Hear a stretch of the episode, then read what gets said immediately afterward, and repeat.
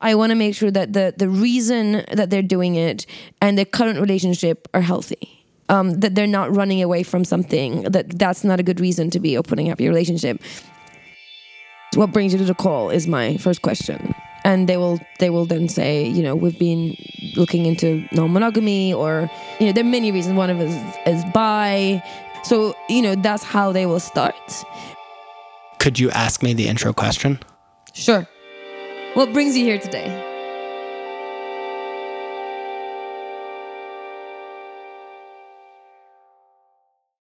Welcome to Hedonist, the five part series about the sex party revolution. In the first episode, we established a baseline. You heard from an attendee whose life has been personally changed by parties, and you heard from Miss Scorpio, a party founder who, for the past 10 years, has hustled to make a safe haven for weirdos. In this episode, we're going to get into a community that's flown too close to the sun before and is more ambitious because of their past mistakes. But first, it's a podcast. Here's our sponsors. Hedonist is sponsored by Zero Spaces.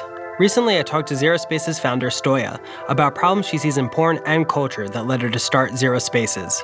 Problem two quantity over quality. Quantity over quality is partially a symptom of the on demand nature of the internet. So you end up with these flat, basic, superficial, cartoony, very easy to end up becoming problematic or offensive products. And Zero Spaces slows that down. Everybody has a couple of months to on and off work on their part. Um, of course, I'm a little bit of a stress case, but. what do you mean by that? it's not so much porn for people who like their stuff complex as it is porn made by people who are very twitchy and highly perfectionist. That's zerospaces.com. One issue is $25. Individual components are available for 3 to $5. Buy the whole issue. Instead of eating out once this week, you'll have fed your cultural hunger and you can make something less greasy at home. It's a win win. Zerospaces.com, engineered for exploration. Hedonist is also supported by Feeld, a space where you can explore your desires and find your people. Go to feeld.co. That's F E E L D.co. Feeld, a space where the curious and open minded can come together. For more information and to sign up for Feeld, visit feeld.co. Feeld, the dating app for open minded couples and singles, available on the App Store and the Play Store. So, the woman you heard at the top is Effie Ballou. And her life looks totally different because of one of the wealthy men who turned sex positivity into his business. That man is Andrew Sparksfire, and we'll get to him, his sex parties, and the communal houses he's founded. But I want to start with Effie, because the way she's changed, it's an example of how Hacienda thinks they can transform the larger culture. I was in the corporate world for a decade and a very, very different lifestyle.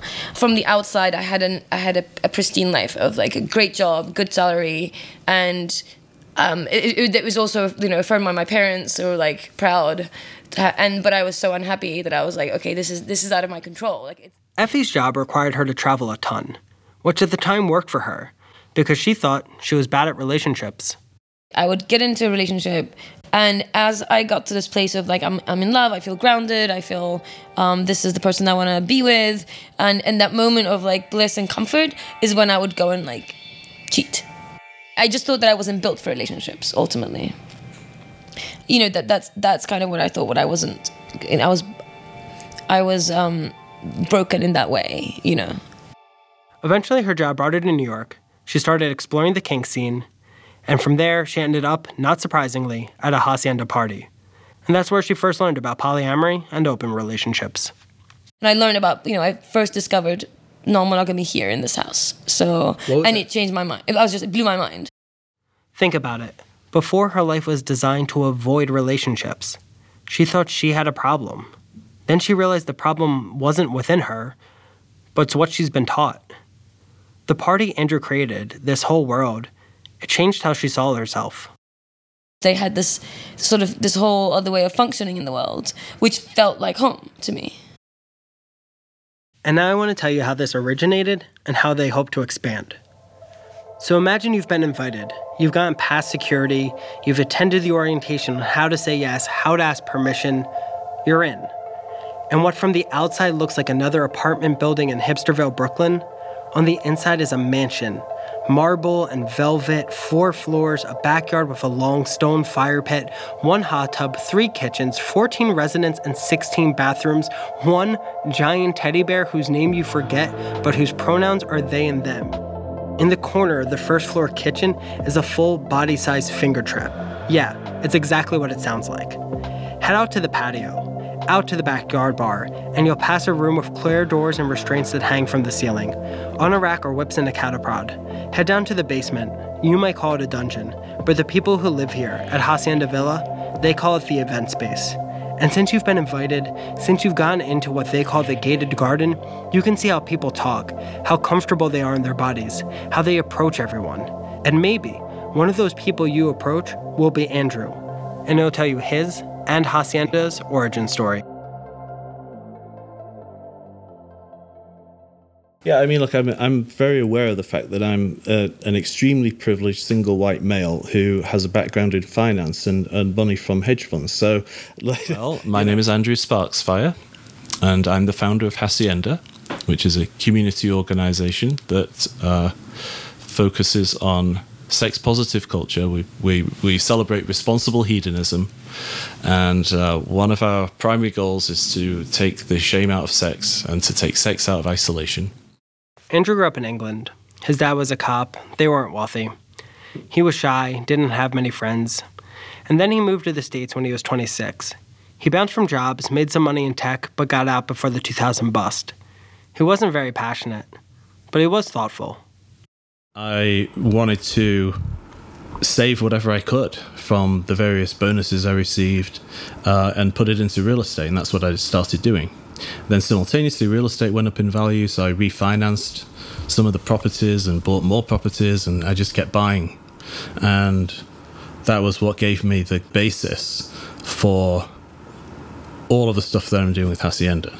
And I, I deferred future happiness for the purpose of being able to have enough money to be able to actually do something with it, you know, when I got older and I, I, I knew that I wanted to do more than just that. I just didn't know exactly what it was.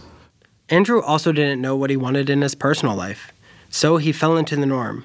He got married, she wanted kids in a conventional partnership, and then he realized that's not what he wanted. And I didn't know necessarily that polyamory was an option. I actually thought that um, someone had told me that um, that, that, polyamorous people are, are Wiccans, and so and, uh, not being a Wiccan, I I didn't think it was an option that was open to me. You know, this is before polyamory was was fairly was well known. When, you know, that was ten years ago. Despite not knowing if what he was after even existed, they divorced. It was the most difficult breakup of his life, and so it led him to do what everyone does when they're lost and alone. He went home he went online and he searched sex blog.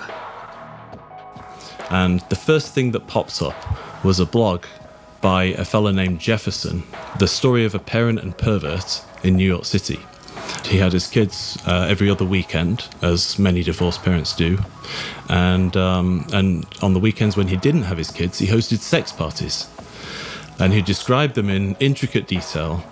And I thought, well, this can't be true. But then when I got to the com- when you look at the comments section, there were comments by other sex bloggers who said, "Oh, I really loved it when you like sucked that into me, and when you like did you know when you you know, went down on me and you did this thing to me and so on," and uh, and then I clicked through to that person's blog, and read the same story of the same evening from their perspective, and I thought, "Oh my god, this is unbelievable! This actually happened. You know, this is this actually there's actually real sex parties happening in New York City, like last weekend.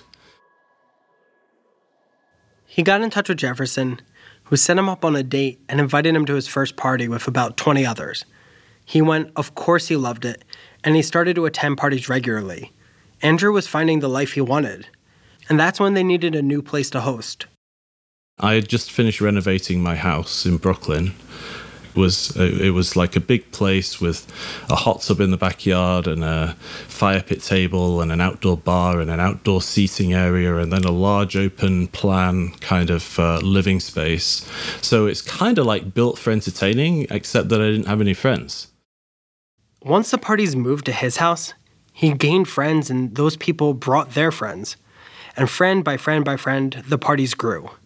Then, in 2010, Andrew met someone from the Burning Man community, and that's when it changed. It went from sex geeks to burners. It got to a point where the parties they, they got really fun. You know, we had we had Burning Man DJs, we had uh, we had a lot of decorations that uh, that started to get put up, and we also incorporated people from the burlesque scene. Uh, we had like a clown party one time, um, and we had we just had a lot of a lot of fun parties going on. But uh, they, you know, but you know, they weren't uh, they weren't as safe as they could have been. I still felt like it was a small party at my house. You know, uh, I didn't realize the broader responsibility that I had. The guy who connected Andrew with this community of burners started running the parties more. And that was a real mistake. He he had he just had his own issues, you know, and he had a lot of drug issues going on too. And so by 2013, he um, he just he had alienated himself from everyone in the community except for me, and he was just buttering me up, and I was not smart enough to realize how much damage he was causing to my friends. And over the next three years, the culture shifted from sex geeks, philosophical, introspective people who believe in consent culture, to an irresponsible hedonism. More people were on drugs, men were being pushy, touching without asking, standing too close. People complained, but at the next party, the same guys were invited back. They weren't coming for the uh, the sex and the community element of it. They were coming for um, they come at four or five a.m. and get in the hot tub and do drugs and lines of coke off the hot tub and things. And it was just it was just awful what was um, what was happening, and I didn't see it, and I didn't Why see didn't it you see it? because because because I'm a bit slow on the uptake sometimes. But you and you aren't. You didn't survey the room and go, "Oh shit, everyone here is just doing drugs," well, most, or like that, and that woman doesn't feel comfortable. Like you didn't. No, the average person was still having a lot of fun at the party. It was a kind of a steady kind of uh, process of decline. It was uh, it was not our finest hour. They needed a reset. They wanted to keep the fun, the DJs, but reinforce and spread their original mission. They shut down for a moment, reached out to people who had stopped attending, asked for feedback, and overhauled their whole invite list. Effie started doing an orientation about best behavior for all the newcomers.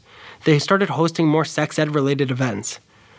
The decline, the flying too close to the sun, it led to an overhaul that reinforced their purpose. The core of what started originally from the gift that we had been given by the sex geeks, which was this culture of consent and inclusivity.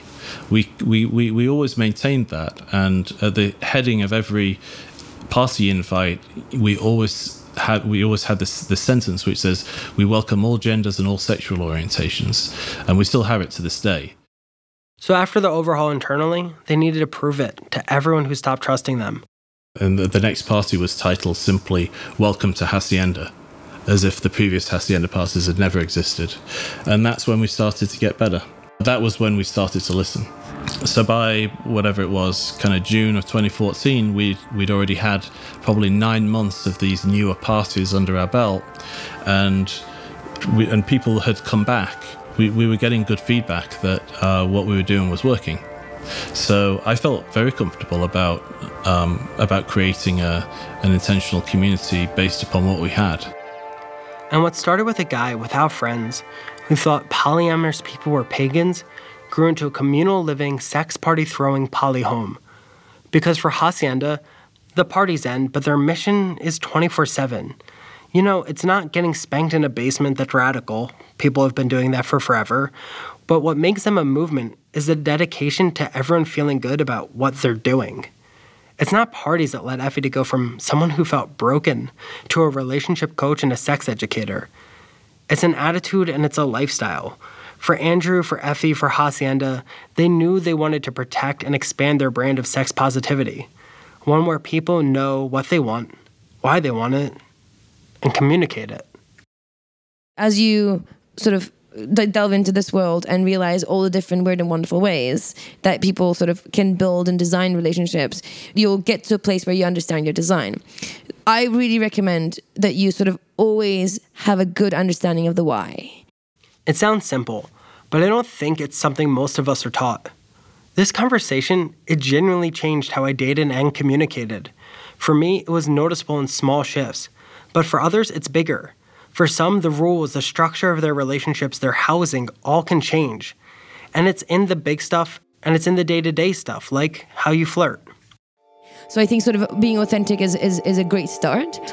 And then next thing is if you're attracted to somebody, figure out why and lead with your why. You know, I find myself attracted to you because. Hmm.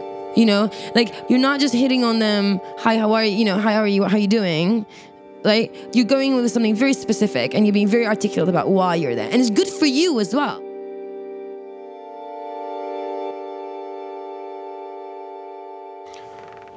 This bold vulnerability, both at parties and out, that's what they become dedicated to.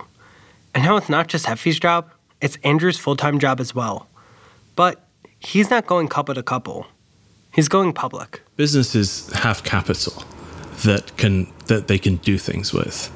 And movements are ideas, right? So if you can harness both, I think you can accomplish more. So, with Andrew's real estate and finance background, they may open more communal houses, something people in real estate generally think is about to take off. Andrew's particular brand will just include sex positivity as the additional selling point. He thinks if it's profitable, it'll make communal living and sex positivity more mainstream. He thinks that's how capitalism works. If people can make money off of it, the broader culture will accept it. But that's just one option. Another direction is hospitality, uh, which I think would work very well for us because, you know, we could combine a place for people to stay with a space where we can provide sex education and, and other things, you know. So a hotel or a membership model type of thing like Soho House would work really well for our community. We, we have all of the pieces to pull something like that together. I just don't know if that's necessarily the first thing we do or if we do something else. What I'm very passionate about right now is just trying to is trying to raise the visibility of Hacienda so that we can get our sex positive message out there to more people. You know, I feel like we're at the very beginning of of um, of, of our sex positive crusade, for want of a better word. And uh, it takes a it, it does take a little bit of um, courage to to try a different way, take a loss in, in my case, or maybe not courage is that's not really the right word. It just it just requires someone to actually, you know, recognize the responsibility that they have in society, and and do something about it. Hacienda is using a business model now to spread. Having messed up and moved so fast once before, they're cautiously trying to grow and spread their gospel while being aware of the mistakes they've made. They have the people and the money to do this, but they're tentative. They know how dangerous growth can be. But there's more of an urge to do something now because another party is starting to speak up. There's another wealthy man who's turning sex parties into his business. But unlike Hacienda, he started with the goal of making money. He wants to franchise. Even their name is antithetical to Hacienda's mission. Daniel Saint founded Not Safe for Work, or NSFW a safer environment allows for more deviance in some ways. I mean, crazy as that sounds, because uh, because a lot of people will they'll be deviant until it feels unsafe to them, and then they'll run away. You know, I think sex parties should be safe for play, not unsafe for work.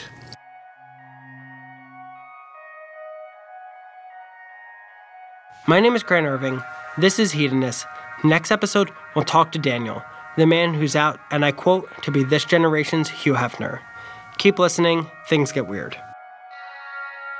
Hedonist is produced by Allison Rogers. Sorry, Mom. uh, Billy Linker and myself. We are sponsored by Feeld, that's F E E L D dot C O, and zerospaces.com, that's zerospaces.com.